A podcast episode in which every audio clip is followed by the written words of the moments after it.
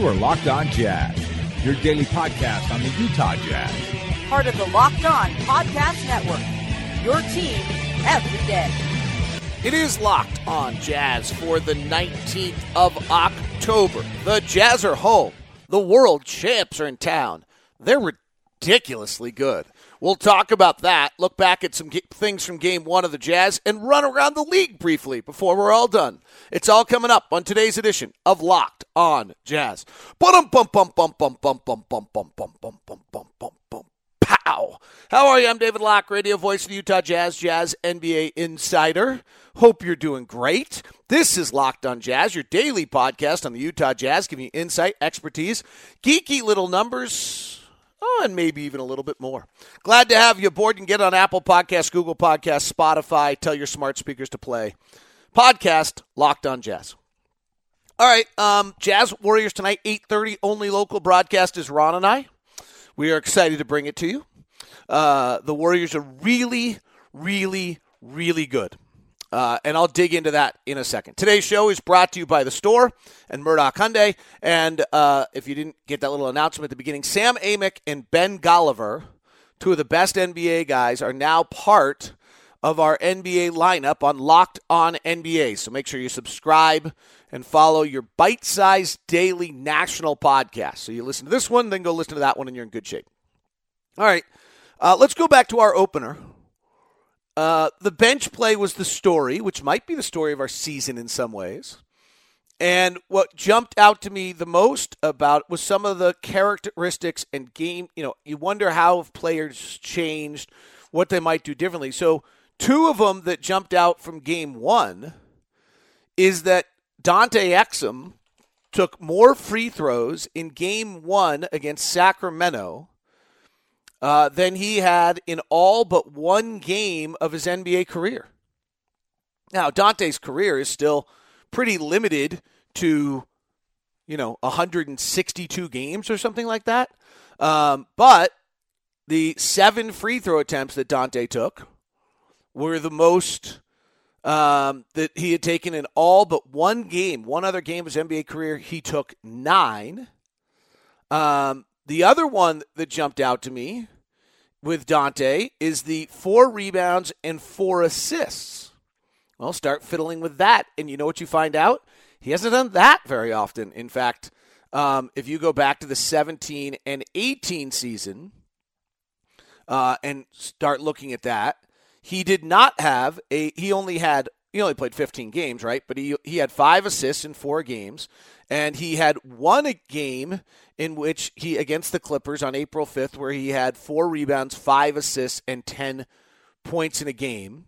And again, that's not so you go back to the 16-17 season, which is pre the year he comes off the ACL and he's and he only had four games in that whole entire season where he had four or more assists. So that was only the ninth time since his rookie year in which he had more four or more assists in a game, and only the second time that he's ever had four rebounds and four assists, which is probably as much a statement to how incredibly young Dante Exum still is as a basketball player. I mean, uh, I, I love the Dante Exum Grayson Allen note that I have in my prep sheet, which is that Dante Exum has played, I think this is right, I'm doing this off the top of my head, 162 games of his career in his career. 163 games. And Grayson Allen played 142 at Duke. They're about the same age, too. So you're not, you know, those are that one should jump out a little bit. That just gives you an idea of how young uh, Dante still is at this point in the process. Uh, but that's pretty neat. So just kind of trying to see how he plays, what he's able to do. Seven free throws in his last game. He's had nine once before in his NBA career. Four points, four rebounds on the same game. He's only done that once before in his entire NBA career. Talking to Dante right before the opener. He was like, "Don't jinx anything." We like finished the last practice. There was like nothing that could happen other than a car ride home. And he's like, "Don't," but you know, he's starting a season healthy for the first time since 2014-15. Um, and So, you know, 2014 15 is his rookie year, and then he tears the ACL and misses 15 16, and I don't think he really felt he was healthy to start 16 17. Then he has the shoulder in 17 18, so he's starting the year healthy. He seems confident, and uh, I would share that his last three or four practices before the season started were just fabulous. Uh, so, you know, that jumped out to me a little bit. Uh, it'll be interesting to see what he does tonight. Um, he's got some flaws that still are out there. And so, how does he deal with those when he's suddenly going up against probably a little bit better team? But on the other end, his length defensively probably very important. And he's going to be important this year for the Jazz because the De'Aaron Fox quickness type guards give Rubio some trouble. That's the Kemba Walker in Charlotte, Jeff Teague maybe in Minnesota. Um, just kind of looking through our schedule coming up here. Dennis Smith, Dallas probably fits that. Terry Rozier off the bench, Boston probably fits that a little bit. Um, not Darren Collison. De'Aaron Fox, we play again. Lakers just doing everything fast. We'll talk about that in a second. Uh, so I think that that would be, you know, one to watch. The other one was so Alec Burks. Alec Burks has a weird tendency in his career where he shoots the three early in the year, and then as the year goes on, he shoots less and less threes.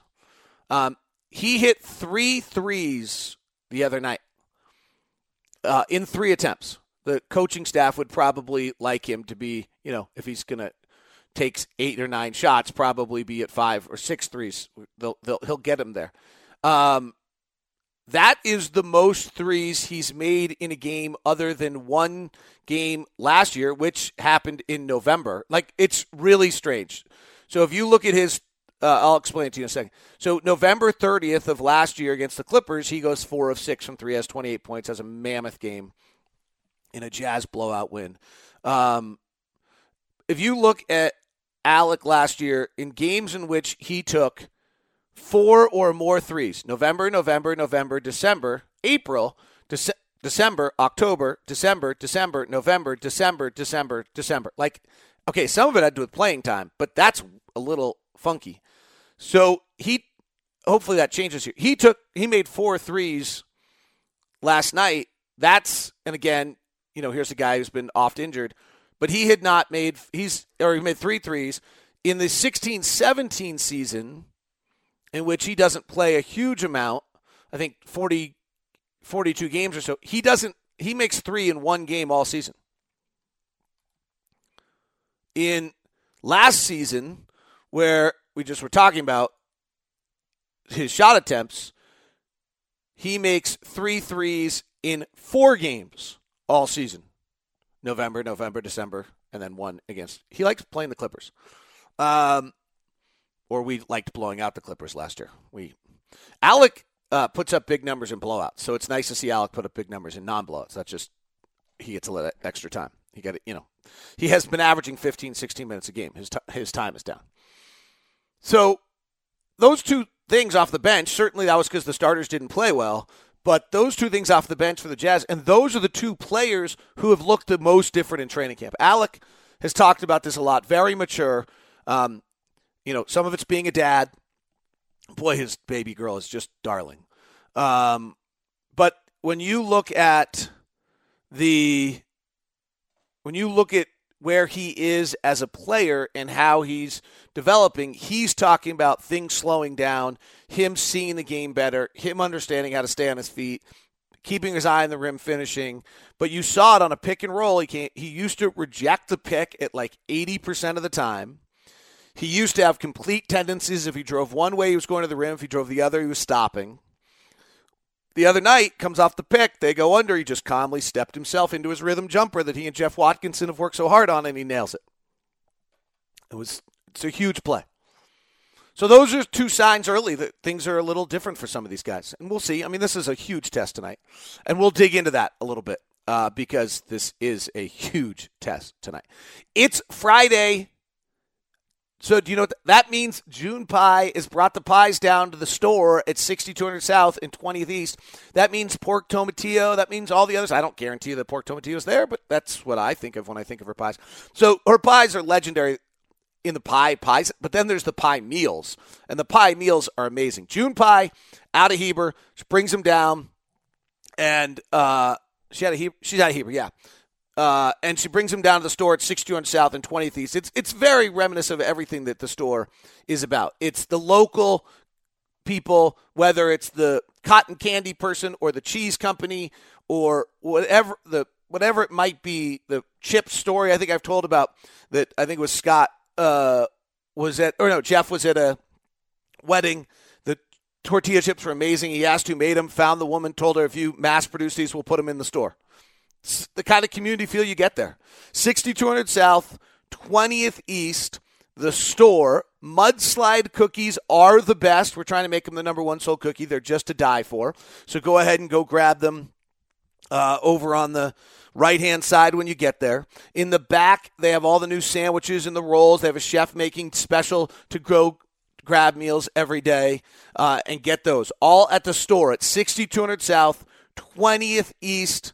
Uh, the Traeger setup is next door if you're still looking for some end of the year barbecue things. That's at Cottonwood Ace. The Warriors are great. Uh, last year, the Warriors were the second best offensive team and the ninth best defensive team. Then they got to the playoffs and they got better at both. Uh, then they got put on the ropes by the Rockets, who might have exposed them a little bit. If you go back to that Rockets series, this is going to be an interesting thing to watch all year long. Is that the uh, the Warriors isolation suddenly had to play a different game than they've ever played before. So because the Rockets switched everything, the Warriors ended up playing 27 isolation possessions a night against the Rockets. They only played 16 a night in the regular season. And that changed what they did a little bit. Uh, they're looking for three straight. They're looking for four and five years. They're historically probably the greatest team in the NBA. They're very different than the rest of the league when you watch the game. They're the number one team in the league playing off ball screens. They're the best at it. Um, they play a very limited amount of pick and roll. So they play very differently than the rest of the teams in the league. They drive the least of any team in the league. So they were 29th in picks and 30th in drives last year. We're number one in drives and number one in picks. Their off ball screening action, and we'll see whether freedom of movement helps them. They actually post up a little bit. They were the best half court team in the league. They weren't great late shot clock if you can get them there, um, but they're pretty special. When they do run pick and roll, it's Durant or Curry, and then they're really, really special. Their guys are just, it's absurd. Cleaning the glass does everything by percentile. Okay? So Steph Curry's 100 percentile, another best at points per shot attempt. It's incredible. Durant, 98% points per shot attempt percentile. Draymond Green happens to be the worst catch and shoot three point shooter in the NBA that has taken any volume. Problem is, you just can't get him to shoot. Here's Klay Thompson, 88th percentile. It's just they're too good. Here is the best way, and I was actually with uh, the great Doris Burke yesterday, um, and trying to explain points gained a little bit and why the Warriors can never lose. And so I came home after seeing Doris and decided to prove it to myself. This is incredible. And let's see if it makes sense. I'll be curious to hear from you of whether this makes sense or not. Okay, so points gained. If you're new to points gained, the concept behind points gained is that I take the amount of possessions that a player uses, scoring opportunities in a game. I don't care about turnovers, scoring opportunities, and figure out what the, on average, what the average player would do, and then how many points do you score more than the average player. So, for example, just finding a random average player. Uh, Buddy Hield of Sacramento uses 12 scoring opportunities a night at exactly league average. Okay? As did Patrick Patterson, as did Ike on no G. Uh, oh, that's the Indiana guy, not. Uh, th- sorry, thought was Toronto. As did Brook Lopez. As did Fred Van VanVleet. So they're they're exactly as did Bogdan Bogdanovic in Sacramento. So did Draymond Green. By the time it was over, because Draymond got to the free throw line enough, he was exactly average. That, that's the killer, by the way, is that Draymond's like the worst catch and shoot three point shooter in the league, and he's still average. Okay, Steph Curry with his 19.5 scoring attempt a night is 4.7 points gained. Kevin Durant is the second best in the league at 20.6 scoring opportunities. He's a 3.5 points gained. As I was talking and explaining this to Doris, the, the key note here is that there's only 10 players in the league that are better than two Steph Curry, Kevin Durant, James Harden, Karl-Anthony Towns, LeBron James, Anthony Davis, Kyrie Irving, six, Rudy Gobert, seven, and Clint Capela, eight. There's only eight that are better than two. Two of them are on the same team. So let's, for a moment, assume that every other player in the NBA, or excuse me, every other player on the Warriors is average, which isn't true because they have Klay Thompson, who's a 1.4. So let me just add Klay Thompson to 1.4 points gained. Those three by themselves are 9.6 points gained. Okay? Now let me try to build a roster picking and choosing any player I want to get to 9.6. I'm taking Harden at 3.1. Karl-Anthony Towns is my center at 3.0. I'm taking LeBron James at 2.8. Those three guys get me to 8.9. All right. If I add Kyrie, I now get can beat the Warriors offensively. This doesn't count defensively. So I have Kyrie, Harden, Towns, and LeBron I've now cherry picked them to build my team, and I got above the 9.6 of Steph Curry and Kevin Durant. That's how ridiculous this is. It's it's unstoppable. And I am utterly convinced that they have all sorts sorts of problems and internal turmoil. And David West is my example. David West said after the championship, People have no idea how much beep was going on in this locker room and all the problems we had all year long. And then retired. Okay, I bet his body hurts, but they would have brought David West back. I'm certain of it. And why wouldn't you go on another run unless, like, the stuff in the locker room was really that much of a pain in the butt? I mean, seriously, you got a chance to like earn a million bucks to hang out with the Rockstar Warriors and go watch them play and play a few minutes yourself and go win another title? Why wouldn't you do it? It's a it's a testament to how exhausting it must be, but I think there's also a testament to what a pain in the ass that locker room must have been last year. So they got these three guys that add to 9.6 points gained, and now I want to go take Kyrie Irving, James Harden, Karl-Anthony Towns, and LeBron to build my team to beat them. I then also have to make sure that none of the players on my team are negative points gained because none of them on the Warriors are. Omri, Cat, or excuse me, uh, Jordan Bell is 0.6. Quinn Cook is 0.6. That actually gets them to one, gets them even better. David West was fine last year. Kevin Looney's 0.2. Nick Young's gone. Damian Jones is even. Andre Iguodala is minus 0.2. Shaun Livingston's minus 0.2. Patrick McCaw, who's holding out like an idiot, was their worst player. So they don't even have any negative players to pull you back. They're just ridiculous. And then, I mean, then you dig into, all right, so three point shooting, they shot 40% last year. Klay Thompson's in the 96th percentile. Kevin Durant's in the 91st. Steph Curry's in the 90th. Quentin Cook is in the 92nd percentile. Really? And for all of our keep you out of the mid range? Well, Steph Curry is probably the best mid range shooter in the game. Long mid range shots last year, Steph Curry hit 62%. He's like the one guy it's all right if he takes them. Durant's in the 90th percentile. Klay Thompson's in the 84th percentile. You're still a lot better off having them take these.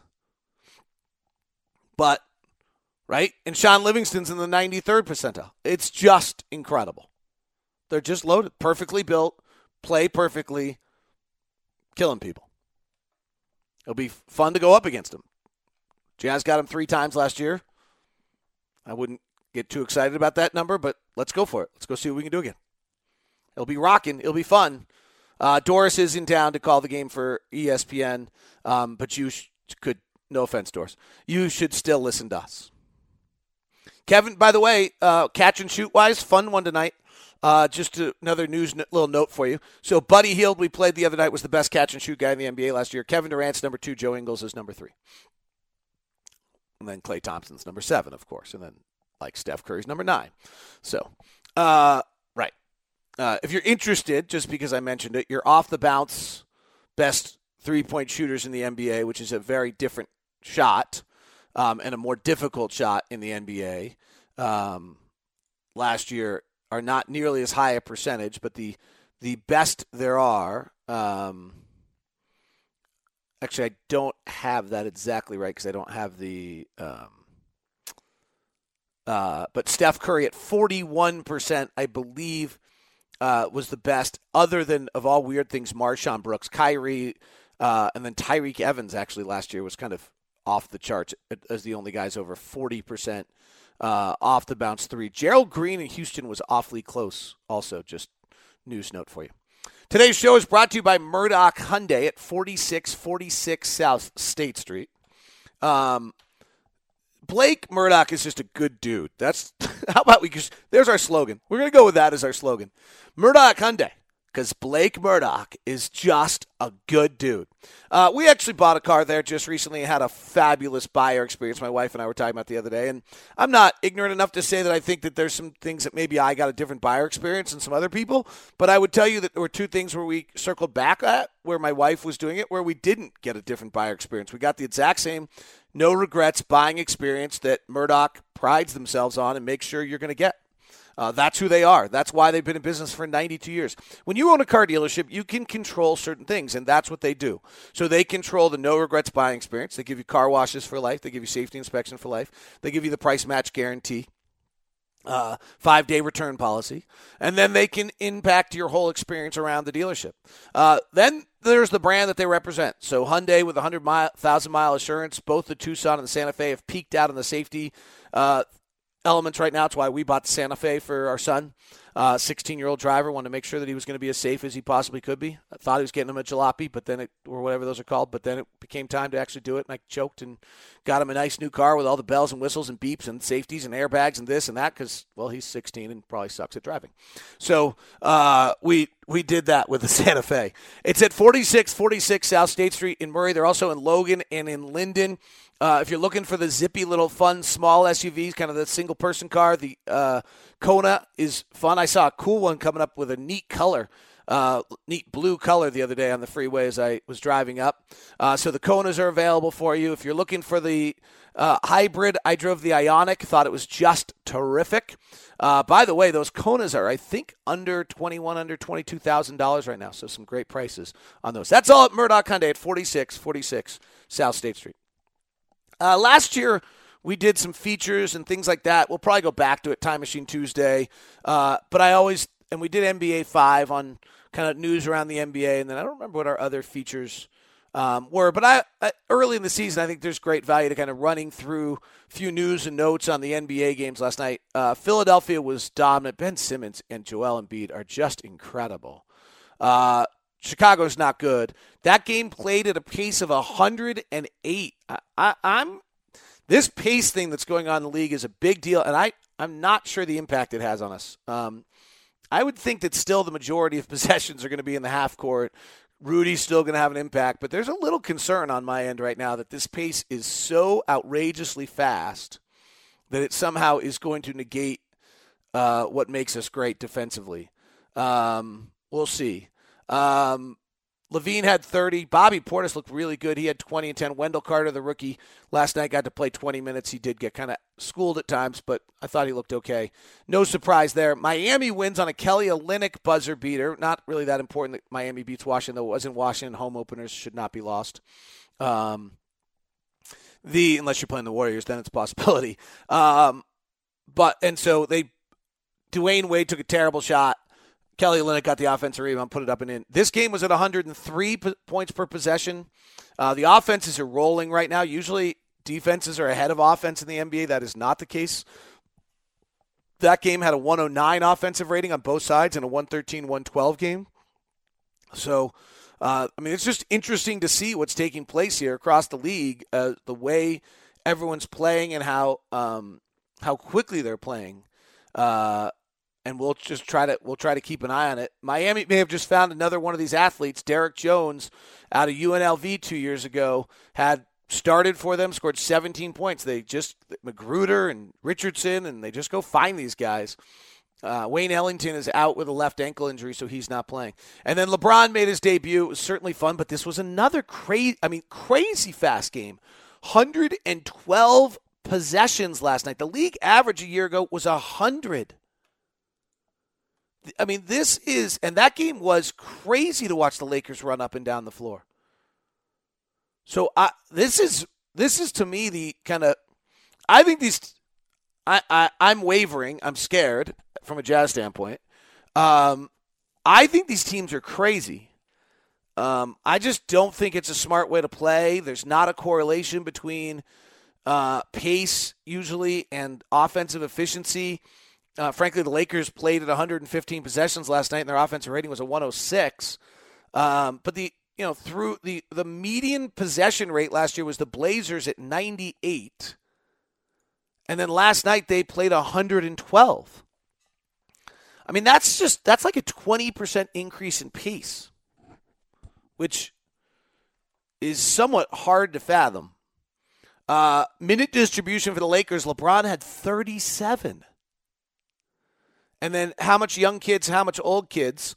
So Lonzo played 19, Jason Hart played 27, Kuzma played 29, Ingram played 28. So mostly young kids. Rondo played 32. Was pretty good for a little stretch there. Um, but ended up taking 13 shots to get his 13 points. And Brandon Ingram was okay last night as well. Uh, Nick Stauskas was the story but that's the story for the Blazers: is can they fill Shabazz Napier, Pat Connaughton, and Ed Davis with Zach Collins, Nick Stauskas, and Seth Curry? And the answer for one night was yes. Um, Mo Harkless trying to come back from his injury uh, as well. So that's a quick run through the NBA. That's our show for today. It is a Friday. Postcast after the show tonight with Ron Boone at lockedonjazz.net. We'll have Empty the Noggin, postcast, all those things for you. Might be a really, I have my family in town, my parents and stuff, so I may drive them back home and then write at 1 o'clock, so you might want to just read it tomorrow morning. Have a great one. Talk to you soon. Thanks very much for tuning in to Locked On Jazz. Now you can go listen to Locked On NBA and enjoy what they have to say on the Locked On Podcast Network.